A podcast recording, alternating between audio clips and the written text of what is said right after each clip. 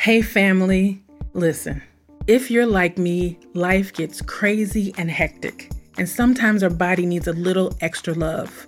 For years, I've been using something that has been a game changer for me, as well as recommending it to my clients.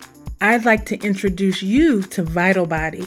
It is packed with 37 fruits and vegetables, 19 herbs and spices, prebiotics, 15 strands of probiotics, 21 different enzymes, and I'm telling you what, you get 100% of your daily dose of 21 vitamins and minerals straight from nature.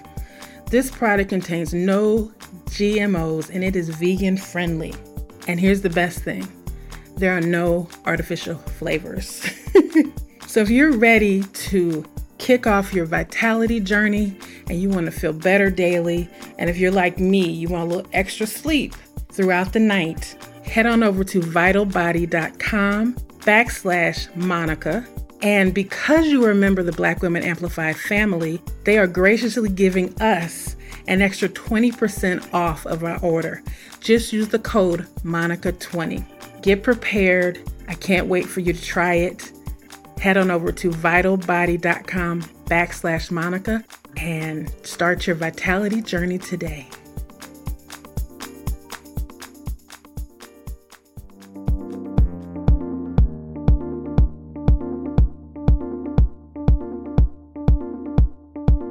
Welcome, and thank you for tuning in to Black Women Amplified, the podcast. Your host, Monica Wisdom Tyson, brings you downloadable conversations that matter to women around the globe. We discuss all things Black Girl Magic, amplify our voices, and transform our challenges into triumphs. Monica calls on her league of extraordinary women to push our boundaries, share their expertise, and stories of personal transformation.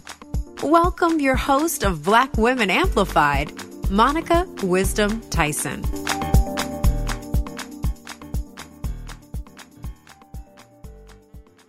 Hello, Black Women Amplified family. It's your girl, Monica Wisdom, and I am excited to be with you today. We are going to have an incredible conversation. So, I'm not going to chit chat too much on the beginning because this is a rich conversation that I think we as Black women have got to ask. As you know, that this is a season of self care, and I was inspired for this season one, from God, because you know I pray about everything, two, from an article that I read in the Yale School of Medicine that says that Black women are not being studied because of our weathering meaning that we get diseases and disorders earlier than other groups of women, including Latina women, and we're kicking out of here earlier. So, because of that, I said, What can I do to bring solutions to this situation? And what came to me was self care, but not the typical self care day at the spa or hanging out with your girls. That's all great. And that's a part of what I'm talking about. What I mean as far as self care is a new way of living our lives from all different aspects how we think about ourselves, how we view ourselves, our mental wellness, to the music we listen to, the environments that we're in, all the things. It's time for us to really examine that. Because if Yale is saying that there's a problem, there must be a problem. And if we're not telling our girlfriends what's going on, but inside we are struggling and we are suffering, let's have those conversations. And this conversation I wanted to have, I've been wanting to have for a pretty long time because I've noticed some things. You know, I observe and I look at the world a little bit differently. So I'm posing the question today Is it time for black women to break up with feminism? Why would you say that? Now, let me be clear I am 100% for equality. I am 100% for equity and inclusion. But what I'm not here for is feminist groups not prioritizing black women. That's what I'm not here for. And we're going to get into that conversation with my very special guest and co host, Shayla Washington. Shayla is a staunch supporter of diversity, equity, inclusion, and accessibility. She has a background that spans from education to entertainment with a deep commitment to community development. She is out here to disrupt the representation of Black women by creating, cultivating, and celebrating positive spaces that uplift our voices and amplify the content powered by real people and real conversations. This is how she showcases true diversity and shows the world that we are not a monolith. She's the founder of a globally recognized community called Black Girls Talk. Shayla has spent years advocating for underrepresented voices, introducing new ones, and creating spaces that foster empowerment. She, like I, am a true believer in the power of community. This is why I decided she was the perfect person to have this conversation because we align in the understanding that we need to do something different. Ladies and gentlemen, please welcome the founder of Black Girls Talk, to the Black Women Amplified podcast, Miss Shayla Washington. Hello, Black Women Amplified. This is your girl, Monica Wisdom, and I am excited to be with you today. Welcome to season three. Welcome, welcome, welcome. If you have not checked out the phenomenal interviews in season two, please go back and check them out. We have some amazing women that I had conversations with, and you really want to hear what they're doing, what they've done, and their journey across the world. Today, we're having a special conversation with Miss Shayla Washington. She is my co host today, and we're going to talk about something incredibly important to Black women. But before we get into it, Shayla, thank you and welcome. How are you doing today? I am doing awesome. Thank you, Monica, for having me. This is exciting. Yes, I'm excited too. I, I have been tracking you on social media here and there. and I came across you, I first came across you in the infamous Clubhouse days when I was on Clubhouse. And you became the Clubhouse icon. How exciting! It was an exciting day for Black girls around the world and a long time coming. So tell our audience a bit about you, what you do, what you're into. Oh, goodness. I am a mother of four, three boys, one girl. My oldest just turned 25 the other day, and my youngest is 15. I'm a grandmother of three, and I have been in the entrepreneurial world for about 21 years now over that time, I spent a lot of time in not just copywriting and content writing, but I also focused my attention on brand development and brand strategy for startups mostly, and then decided that I wanted to spend more time working with Black entrepreneurs because I felt like our brands weren't being represented as well as they should have and were not able to compete with their white counterparts in the general market. So I wanted to devote more time working specifically with Black brands. And then the girl boss movement came along, hashtag girl boss. and I started Black Girl Boss back in about 2018 as kind of a correction to that movement because Black women were underrepresented in that. Yet, year after year, we were constantly the fastest growing segment of business owners but you wouldn't know it had you looked at all the content that was being shown. So I created Black Girl Boss. It was an amazing community. And then like then Clubhouse came along. we ran the community there.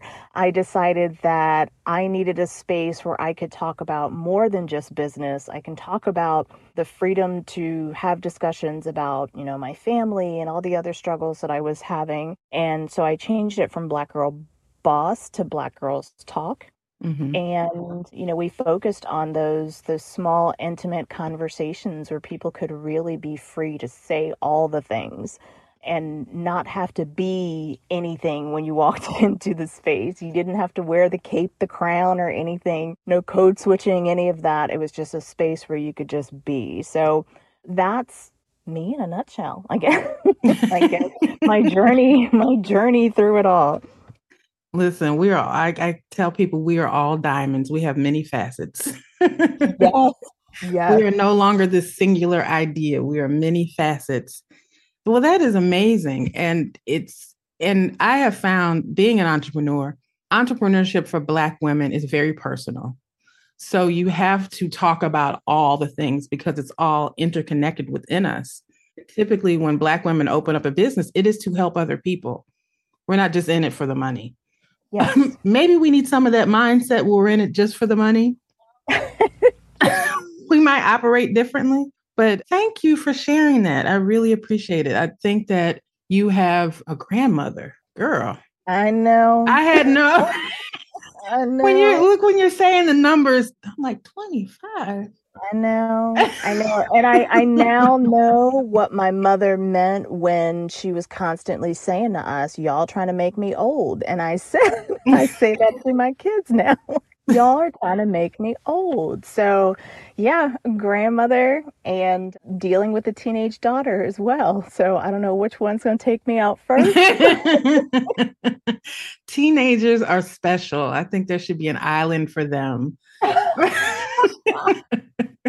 Because when those hormones kick in, I'm not a mom, but I am a godmother. But yeah, when those hormones kick in, it's something special. mm-hmm. It is. It is. And I think back to like, when did my hormones kick in? I was like, oh, yeah, I was a mess too. so today's conversation is something that I have been thinking about for years.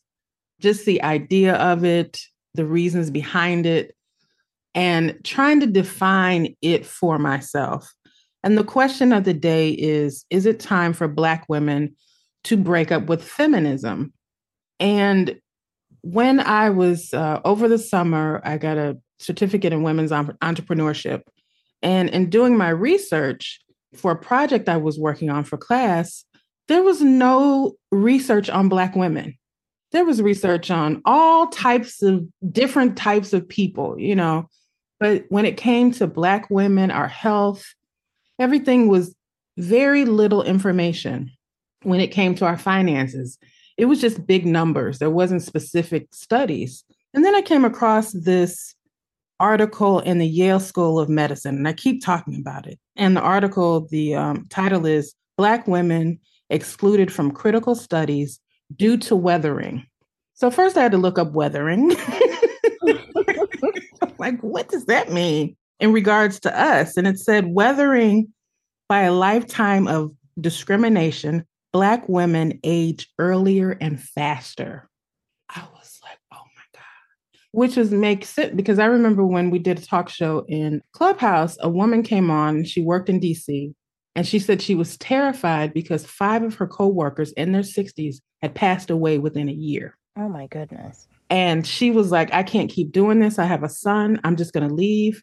So it was like one of those situations where it was dire for her to get an environment where she felt like she could live for a long time. yeah, yeah. And so then I went into the quandary of, well, where are the feminists? When you read stuff like this, Yale is a prominent school. And then you're looking at all the other things that are happening when it comes to venture capital, when it comes to maternal health, all of the things. And I ask myself, well, where are the feminists in these conversations? So I ask you, do you feel like it's time for Black women to break up with feminism? I'm a person who thinks deeply and overthinks. My mother tried to make me feel better and said, No, Shay, you're thoughtful. You don't overthink. Thank you. I feel that I'm not sure if it's about breaking up with or taking control of. And I struggle with that where I stand in that. I'm a person who has always been, I feel like it's on me to, I have to stand up and be the voice and do the thing. And I understand that as black women, we have, so, like you said, with the weathering, there's so much that we are already dealing with. Just getting up in the morning and leaving the house, all the things that we're bombarded with. To be a part of a movement such as this, which has usually we have been somewhere in the fold, yet also invisible somehow, to be tasked with bringing, it, you know, making all the changes and being the voice for all women and all the things and, you know, wearing the cape. Is that something that we should be taking on or that we need to be taking on? But I feel like it's just like with the conversations about race where we say that not everyone, it's not, you know, we don't have to educate the white community about our issues and they can go learn. There are tons of resources out there for them to learn. But it is going to take some people to actually do the education because if we leave it up to others, the miseducation that is going on right now, the allies are not allying. so so it is going to require some of us to actually do that work. So my question is who are the ones that want to do the work? There have to be people that that feel that it's worth taking the time and doing that fight and then we have to be able to support them in the way that I have found for myself that only Black women can do when it comes to support. So when I thought about, you know, when I when I heard the question, my first thought was, well, who are our prominent voices when it comes to Black feminists these days? And I was curious as to your like who comes to mind for you when you think of the feminist movement and and black women are there individuals that you're like oh that person you know i as you're asking the question i just feel like everything is so decentralized right now mm-hmm. i can't think of one person and for me it's still the elders it's still angela davis mm-hmm. you know it's still bell hooks it's still our poets sonia sanchez for me, it's still those people. And I know that I'm Gen X, and so those have always been my people. But even when I'm looking at the younger group of women, I can't think of one person where I would say, well, let me go and see what she's talking about. Uh-huh, uh-huh. Curiosity of let me see what a bunch of people are talking about. But no, I don't find that there's one person or a few people that I'm going to go to. Like, if something was happening, let me go see what Maya Angelou is saying about this so I can get clear in my head, you know, because my head can get to spinning. yep. and all different directions. And sometimes I just need that one beacon to say, okay, just focus on this right now. Right. So right. I don't no, I don't. Even in even in music, there's not that one person that I will go listen to and just center myself. Uh-huh. But I, I mean, as far as this era of women, but right, I still go right. back to the older eras and that's where I find my solace. So no, the answer to your question is no, I haven't. There's some great women out there speaking. Yeah. But I find it to be more of political conversations than about black women's liberation. And I what I have felt is that much like our everything in our everyday lives there's whether it's our entertainment or you know anything on social media i feel like the representation of black women you know we're constantly saying we're not a monolith but i don't think that's represented in the things that we see and hear. So when it comes to like voices of female leaders that I've heard or things that have been sent to me, none of it really sticks with me because I don't feel like it represents me or my voice. Mm-hmm. And in the the places where I find myself, which are very diverse when it comes to, you know, the different black women that are there, that's the theme that I'm constantly hearing from everyone is that even though we're starting to see more of us, there's still we're not being seen. It, it's still like this this one image or one or two images of of black women. You're either Oprah status, Beyonce status, or you're on the very low end, and there's all people in the middle that are not mm-hmm. are not being represented, and our problems aren't being spoken to or for, and so I don't feel that there's that representation out there it, it's kind of just disheartening. But yeah, it, it's one of those things that I know I asked my daughter the question and she was like, well, that's odd to say. Is there a, a feminist leader? And I was like, okay, well, a prominent voice. You know, it doesn't have to be one person. We're one of the prominent voices. well, we goodness. had we had leadership because there was that one person that was in many rooms that would yes. gather information and bring it to us It mm-hmm. wasn't that they were telling us what to do. It was like, okay, well, I had a meeting with the president. I had a meeting with this person. I had, I've been over in this country, and this is the information that I'm bringing to you. And this is the conclusion I have drawn. So it wasn't like a leader as a general, follow me, but it's always been that voice that is in rooms that we're not able to get into. Mm-hmm. And it seems like I hate to use this word gatekeepers, but the those that do get in those spaces are not bringing back the information. It's like they're using it to benefit themselves and to get ahead, which is great, do you. But there used to be a sense of community right within that conversation that I don't find now. It's like I got mine, you get yours, which to me is an emulation of not our culture. Uh-huh. I'll just say mm-hmm. it like that. Mm-hmm. so it seems like we have dipped into emulating other cultures and hierarchies and bring it back over here. Whereas it used to be the barbershop, the church, wherever we gathered, it was an exchange of information so that we all grew together.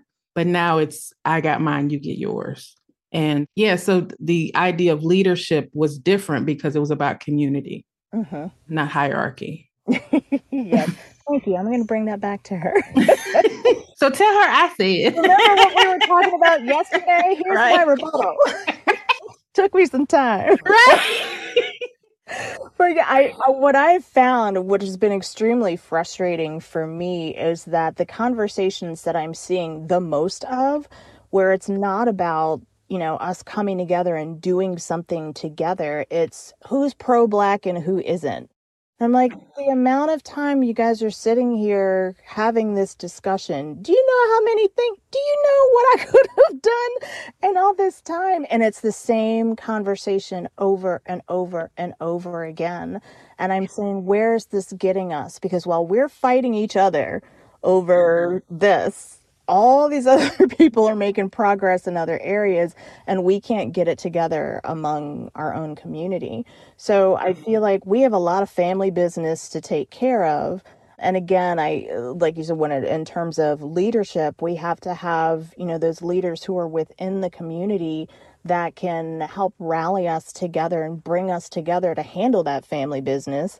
And then those who are, like you said, to go out and represent us and, in other places who are aware of and connected with the various issues that we have within the community, who are willing to listen and not be about, just like you said, it's for the advancement of the community and not any one individual but people who are really about that and really really devoted to those things but it is it's hard to find. But i believe that part of that is because relatively speaking we're just getting into this. When you think about like you know how long the civil rights movement and all of those things like we're just starting to get into these positions so I feel like for a lot of people, especially in the corporate world, it's difficult for them to now stand up and say, these are the issues and this is what we want to deal with or you know to bring other people into the rooms that they have access to because they're trying to secure their seat. So i can understand that to a degree because there there isn't that security. They're still trying to feel the space out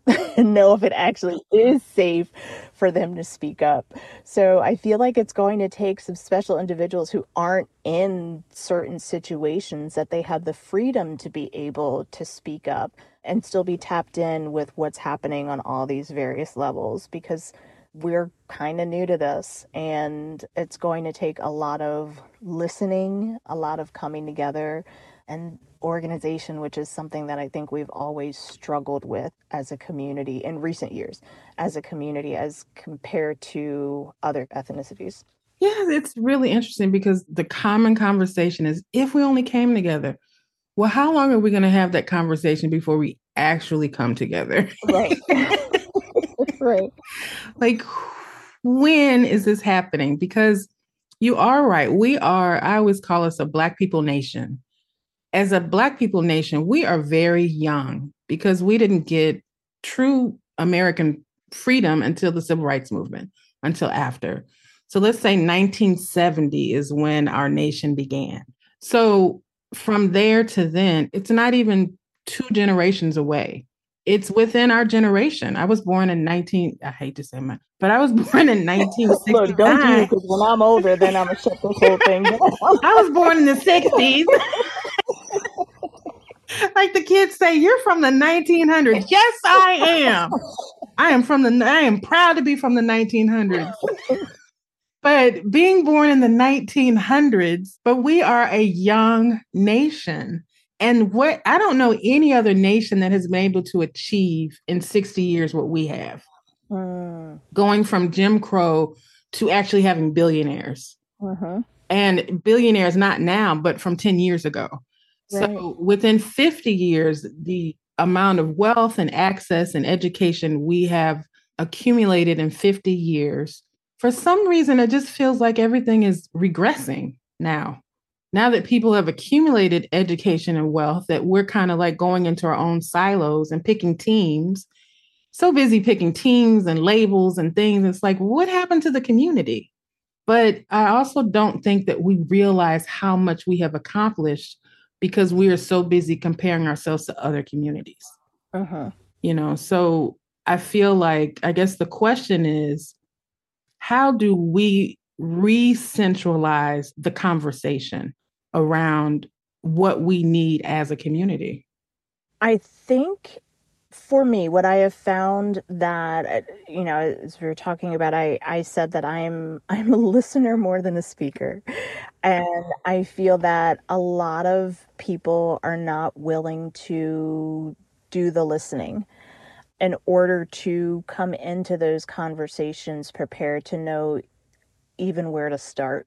And a lot of times, those who are starting conversations where you think there would be okay this is this is the way. Like I, i'll jump into clubhouse rooms with a title that i feel like we're this is about progress. All right we're coming together as a community and it completely goes downhill because that was i won't say it wasn't the intention but whether it's a, a family a workplace a, a community whoever is in charge that you know that dictates that sets the tone for everything. And the tone always shifts in a way that this isn't going to be anything related to any kind of solution and at some point we're all just going to start tearing each other down and, and that's when i i check out. But it's conversations where i feel that or people who i feel that need to be empowered enough to speak up and i feel like we're starting to get to people who are finding themselves, finding their footing, finding their voices. And I'm interested in seeing what happens when those people are able to step to the mic and we start convincing or, or getting others who've been the noisemakers, but noise for the sake of, I just want to hear my own voice and get people arguing because that's what's going to get me likes and follows and all of that. Because that was a conversation I heard or something I saw on Instagram recently, or people were saying, I'm going to talk about you because I get paid when I talk about you. And it was a black man to a black woman. And I was just like, well, okay. This mm-hmm. is very clear about that. But when when those who have had the mic and haven't been using it in a way that is conducive to our growth and our progression, if we can convince them to pass the mic to those who are ready to speak up, who have some new things to say, some new ideas, and for us to just be willing to listen, to hear each other, to hear the stories, so that we know that we can find the people who belong in the rooms, or we can find out who has access to the rooms and can get these other people to the rooms. We're not we're not talking enough about things that are relevant to our advancement for us to even, like I said, begin to organize and say, okay, well, this person should be talking to this person, and this person actually knows this person and can get them in here. There, I feel like there isn't that yet. It is about entertainment, likes, follows, clout, influence, all of that, rather than the let let's get somewhere. It's not a movement, it's just chatter. Hello, family.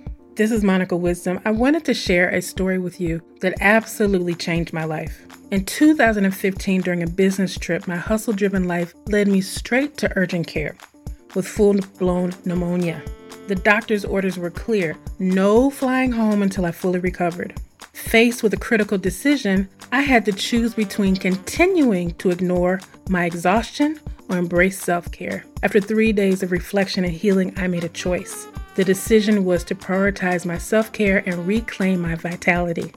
I shifted my life and put myself first. Now, I am here to help other women who find themselves at a similar crossroads.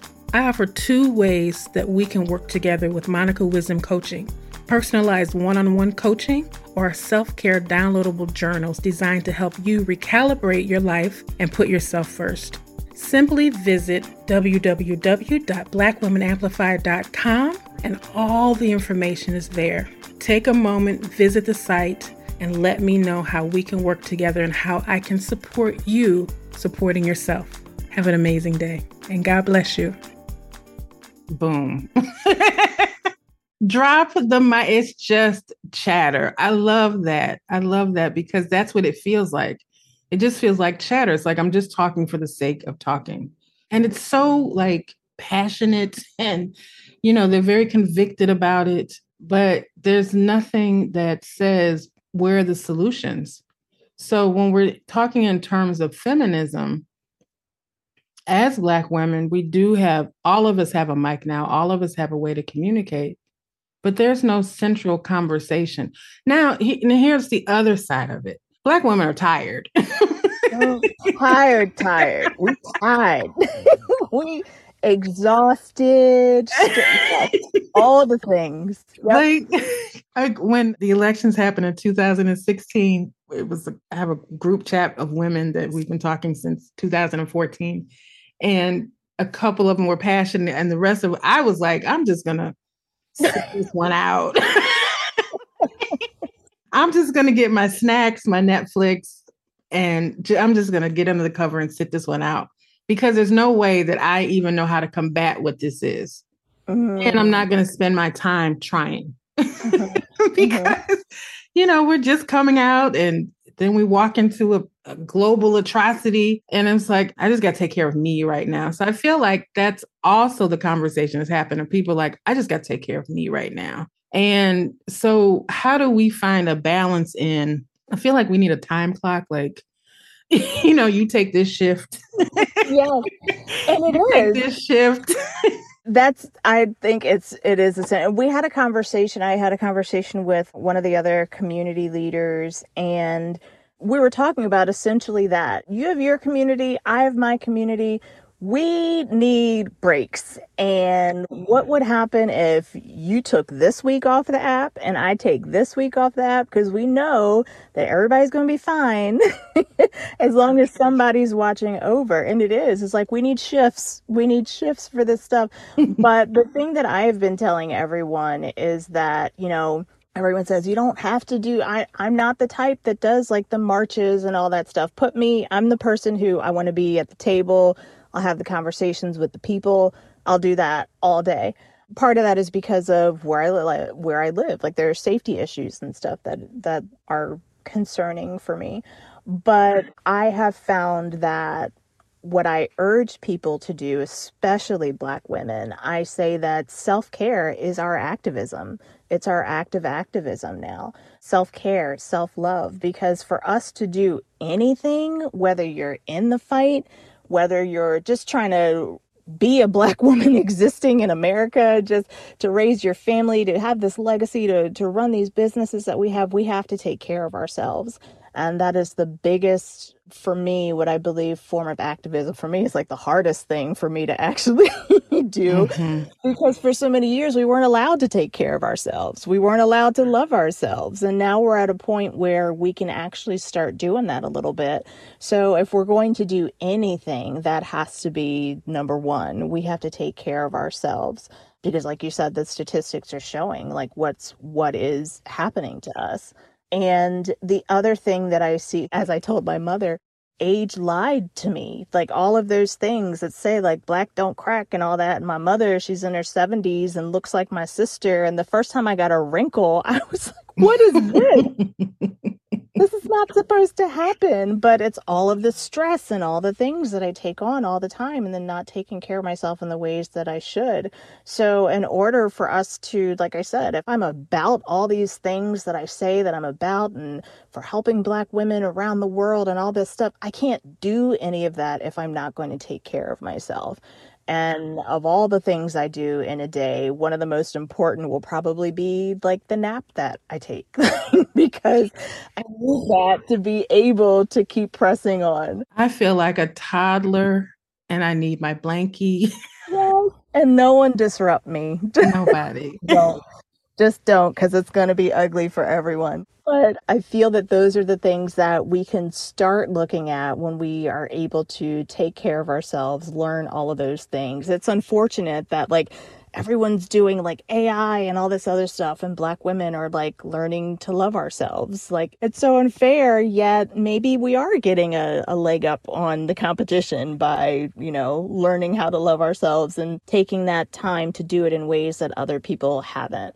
I don't know that I've seen like a self love coach or, or anyone. All, most of the ones that I've seen are Black women, and those are the people that they they generally work with. It's us that we need all of that.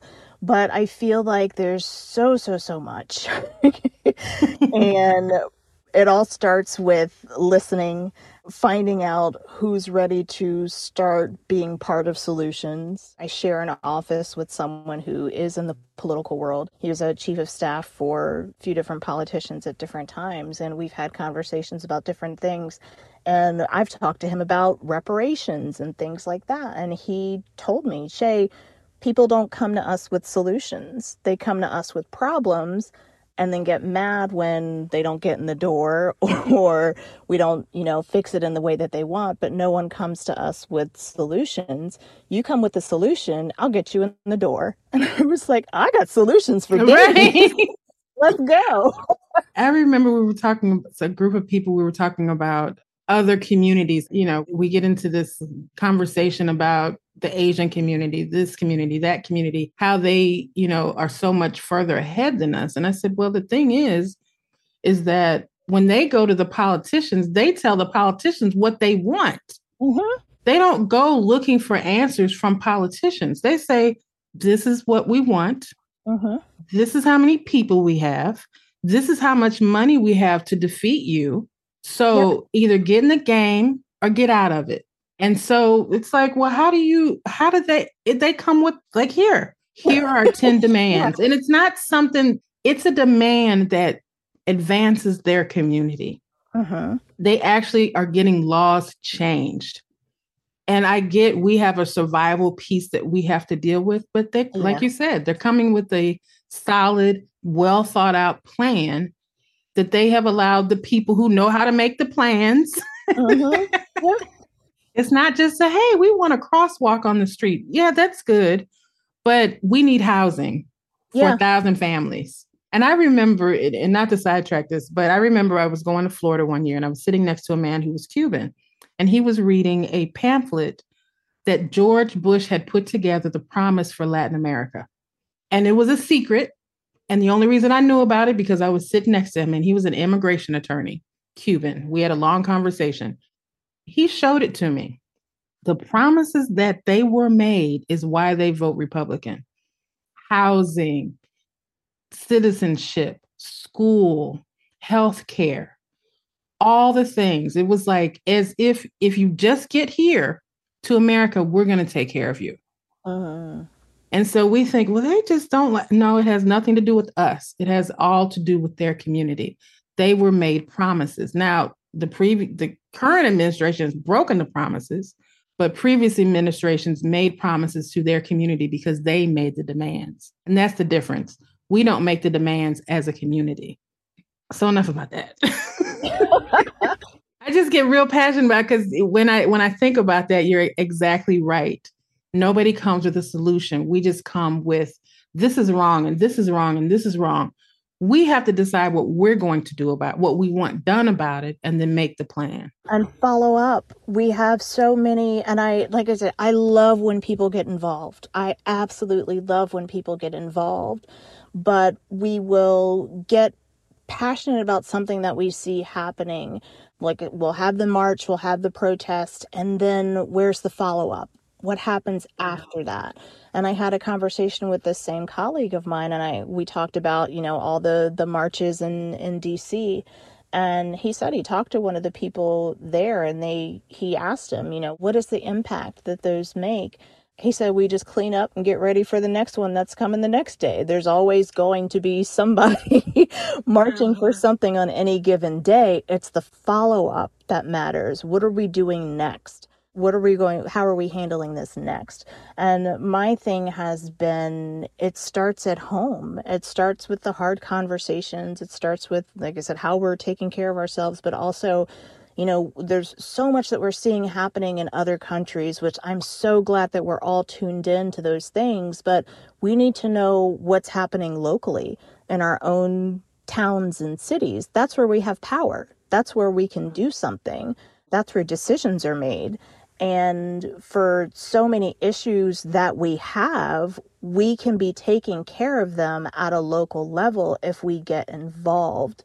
And I think we are missing out on the impact that we can make at our kids' schools and, you know, with when it comes to access to food and mental health services and all these things, that's a local level that we can handle those things and control what our everyday lives look like if we get involved at that level. And we keep missing that because we see the presidential election and, and that's what controls everything. But it's the local where we need to be more active and more proactive and be more informed about who's actually running these places who's actually in charge in my area and what are the issues and what's being voted on and how do i make my voice heard where i am it's like we need a, a black girl version of schoolhouse rock just sit down and explain how this stuff works. Like yes. just simple things of why isn't feminine supplies, why isn't it a tax deduction? we need them to live. Exactly. Why? You know, yeah. just yeah. simple things like that. Like I could really use that $40 a month for something else. yeah, yeah. I mean, uh, the the things that people don't think about. There there are things I had in a conversation with one of our local officials. They go door to door campaigning and he picked the wrong day to come to my door. I had him talking for 3 hours. he was giving me hugs, apologizing for everything. But I was explaining to him it's we live in an area where the politicians who are, you know, are voted into these these seats, they are very out of touch with a lot of the issues that are happening for people who are like I said they don't have the access to to food the way that they should. Even our local food pantry, I understand their efforts to make things more accessible, but even trying to go through that system, they're not seeing how they've made it more difficult. And the people who actually need that are people that people wouldn't think are the ones who actually need those services and they don't want to speak up it shouldn't be that you know the people who are working at the grocery store are the ones who need those services the most usually. And they're you know every night so much food is is thrown out at the grocery store. And i know there's laws and stuff that's related to that but my son actually works at our local grocery store part-time when he's home from school. And he was leaving one night it was midnight and he was like i hadn't eaten anything yet i was late shift and they rolled all these chickens by me and threw them all away. They wouldn't even let me have one. And i was like wow straight to the trash. But just to think of all these things that we're just not aware of and it's because again people aren't talking people aren't listening everyone's so disconnected we don't know what's going on with who and what and all these things because we're we are so separated from each other within our own community with you know just people within our our local areas where we live. Just we've become a disconnected nation i believe in a in a lot of ways. But for the black community specifically I feel like there's a lot that we need to do to come together, and there's a lot that's designed to keep us apart. And I feel like we keep falling for that trap. like, know. oh, guys, we've seen this before. like know how this one ends. Like they're not just- innovative. It's the same thing over and over again. And I think about when the, the previous election happened and all of these fights were happening on Twitter, and then they found out that they were all fake bi- bots fighting each other. There was a bot for this argument, and there was a bot for this argument, and they were fighting each other, and everybody was engaged. I'm like, and we're in the comments getting hot and heated and fighting each other. yeah, yeah. it's just set up for chaos. It is set up for chaos. And that's why I feel like, like you said, self care is so important because we have to disconnect ourselves from the chaos just to think. Hmm It's like I tell people just turn on, don't, when you get up in the morning, don't turn the news on, don't log in. Even Arianna Huffington said her- my, her phone is not in her room. So nothing can I wake her up in the middle of the night. I can't. I know, I know, I know. I but but just the the idea of I mean, I love how the the iPhone has you can turn it off so that you don't get interrupted during the night. And they have that whole bedtime. It's like time to shut down. get ready for bed. Bedtime is in 40 minutes.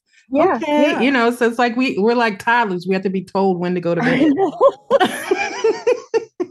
and we have computers telling us to do it. But so I ask you, in all of our conversations and just all the work that you've done in all the years, how do you define feminism for yourself?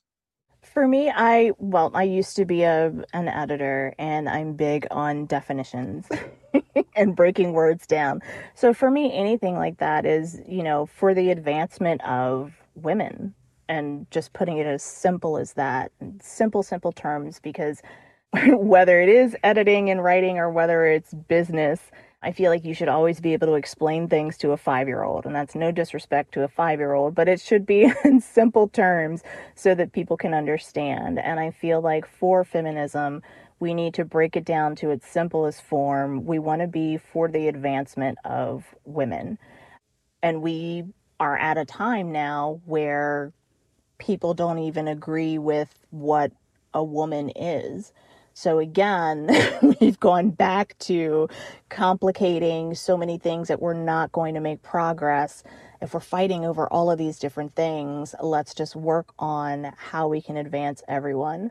But then we go back to, you know, in terms of equity, black women, other marginalized communities and different ethnicities, we are we have some catching up to do and I feel like we don't have those people, our our white counterparts, who are bringing us to the forefront in the way that we need to. So it, it has never been, even though we're in the age of DEIA, it has not been about bringing us forward and giving us that equity, even though we've pushed this movement along for as long as we have, as far as we have it's time for them to start pulling for us. It's time for Black women to be afforded the opportunity to be the damsel in distress and have people start fighting for us. And those are the women that we've been fighting for for a long time. But it takes us stepping up and letting them know, guys, this is where you need to to step it up. this is where we're falling behind because we need you to speak up. Like I said, the allies are not doing the speaking on our behalf in the way that they need to. A lot of the rhetoric and stuff that they're putting out there is actually harmful to us. So it's it's a balance thing. We have to have those of us who are willing to stand up and do the education that we don't want to do, do the speaking in the different groups that we may not want to, to do, but it's vital, it's critical for us to to get anywhere. But we need that group of allies who are actually going to listen, to take their own emotions and fragility out of it, understand, be open for correction and actually be ready to to stand up for us in the ways that are meaningful even when it means taking a hit for themselves. And here's the other thing about allyship. you also have to work on these constructs within yourself. Yes. Don't make your allyship about me as a Black woman, you also need to be an ally for yourself within your own communities. And because you can't, you don't even know how to fix me if you haven't fixed your positioning in your own community. So I get you want to do good and I appreciate that, but I also need you to work on you. I need you to decolonize your mind. I need you to go through the biases within yourself. And then I need you to tell the boys in your family this is not how we're going to treat people because I look, you know, every time something happens, the first thing, if it's a black on black crime, well, who are their mothers? Who raised them? I ask the same question who are their mothers and who raised them? so the allyship has to be a multi-dimensional process because you have got to heal what's in your and it's not me telling you what's wrong with you i need you to go on your own journey of self-discovery that's void of yoga and meditation retreats. Like, I really want you to do the hard work of dismantling the issues that you're fighting against within yourself. And I think that once that happens, you know, I always say that it's not enough to just look at slavery of what happened to Black people. You also have to look at slavery of what happened to white people. And I don't mean like in the sense of, oh, feel bad for the white people because they were part of slavery. No, look at what your ancestors did to other groups of people. And once you dismantle that and really look at that, you will have no choice but to create equal environments for other people. You have no choice but to dismantle patriarchy because you've dismantled it within yourself. Because of, you know, Black women to me have always been property in the mind of white men but white women have always been possessions in the mind of white men. So there's a whole thing that they have to deal with before they can truly help us, which is why I think they get excited, but then they retreat because they're still under that mindset of I can only do so much. It's like, no, you can do all the things too. right, right. Yeah. You can make the decision and make choices too. You can decide that this is no longer your way of life too. You know, so it has to be, in my opinion, you have to be, they need to be an ally for themselves because the depths of what we go through as Black women, we cannot have anybody around us who's going to go half in, like you said. Either you're going to go all the way with us. This is why I don't like the term intersectionality. Uh-huh. Because it to me, intersectionality is like, well, if it also is a problem for me, then I'll work on it but y'all figure all that other stuff by yourself. That's what it sounds like to me. It's like, oh, well, we connect here, so let's all fight for this. But then when it comes to issues that is like maternal, motherhood is literally killing us at a much higher rate than other women. Where are all the feminists for that? Right. Why aren't you all picketing at the hospitals? Why aren't you talking to your people in your family who are doctors? You know, and it's not just men who are OBGYN, it's also women. Mm-hmm. And the number says, and this is the last thing I'm going to say the number says Black women have a 50% chance rate of living through birth with a Black doctor. So the rate goes up 50% simply by changing the race of the doctor. That tells you everything you need to know. So then, where are the feminists who are dealing with that? The white feminists, I should say, that are dealing with that because you all have access to those rooms that we can't get into. That we help get them into. right. That we help get the girl go get it. And then they get in there and like, well, I'll see you later. close the door. Thank yeah. you. You're so great. You're so amazing. Black girl magic. And then they close the door. Yeah. So then here we are taking all of our energy and our hurt feelings, and we're going over here and we're trying to heal each other in a system that continues to step on top of us. So that's why I posed the question Is it time for Black women to break up with feminism? And I don't mean the idea of women's equality, 100%, women equal equity, 100%.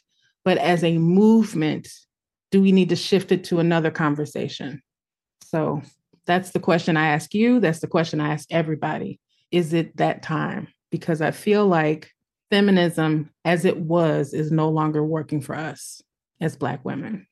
And what say you, Shayla? I'm looking at look, I'm a person like we were saying, like I'm in the lab. What I I believe that I'm a big person on definition and redefining things when needed.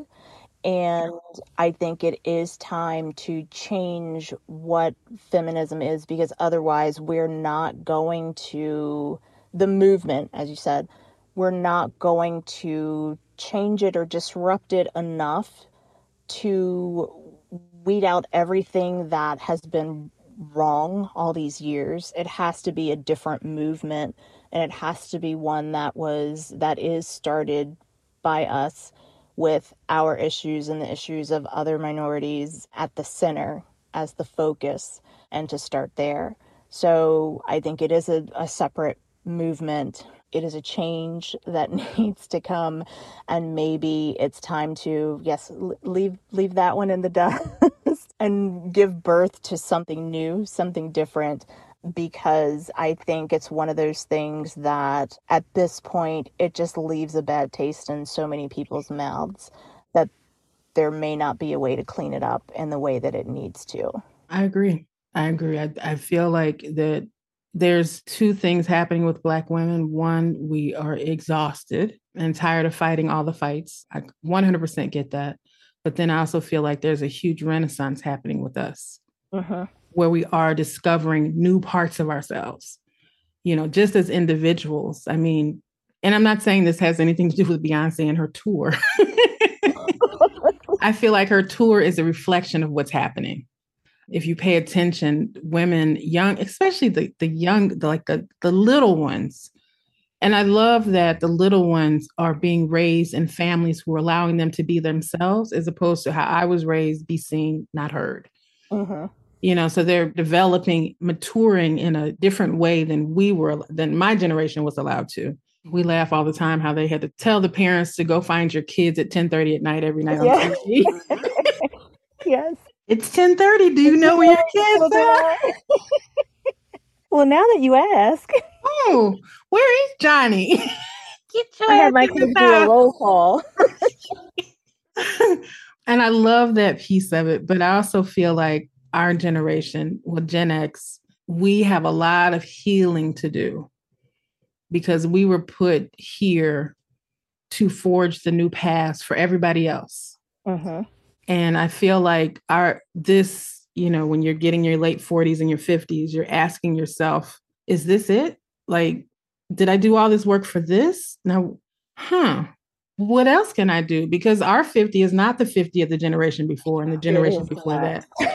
it's like it's truly middle of an age. Mm-hmm. but with all of these things coming at us, we're not living to be older people. And so there has to be a change in how we define what our feminism is for us.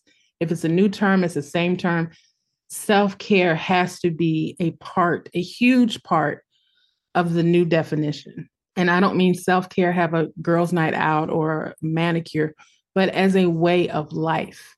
So I think the new inclusion is including yourself in the conversation, which is something that we generally have not done. We fight for others, but we have to fight for ourselves just as much. And so I don't know what the new term is. But I just want to pose the question to everyone again is it time for Black women to break up with feminism?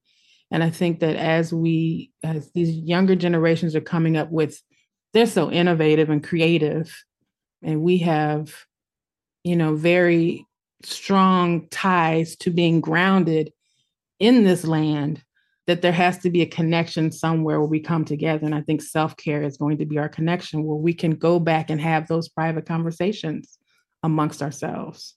So I think for me, the new definition of feminism is Black women liberation, where we free ourselves from the constructs and the ideas of other cultures, other societies, and really get in here and fuse ourselves to being grounded in our own power and what that looks like to use our power for ourselves and to be a little selfish. Just a little selfish. So, yeah, I, I tend to say it's time for the new Black women liberation conversation. and how we can get free, how we can take care of ourselves so that we can be the great grandmothers for this generation. So tell us what you were up to. You, you're making changes, you're doing all the things. What is next for Black Girls Talk? Black Girls Talk right now, what I'm working on is putting together some events. It's one of the things that people love most about the community. It's, it's because when I we get to open up the doors. People get, when we had the whole icon run, people were so curious about what goes on in this community.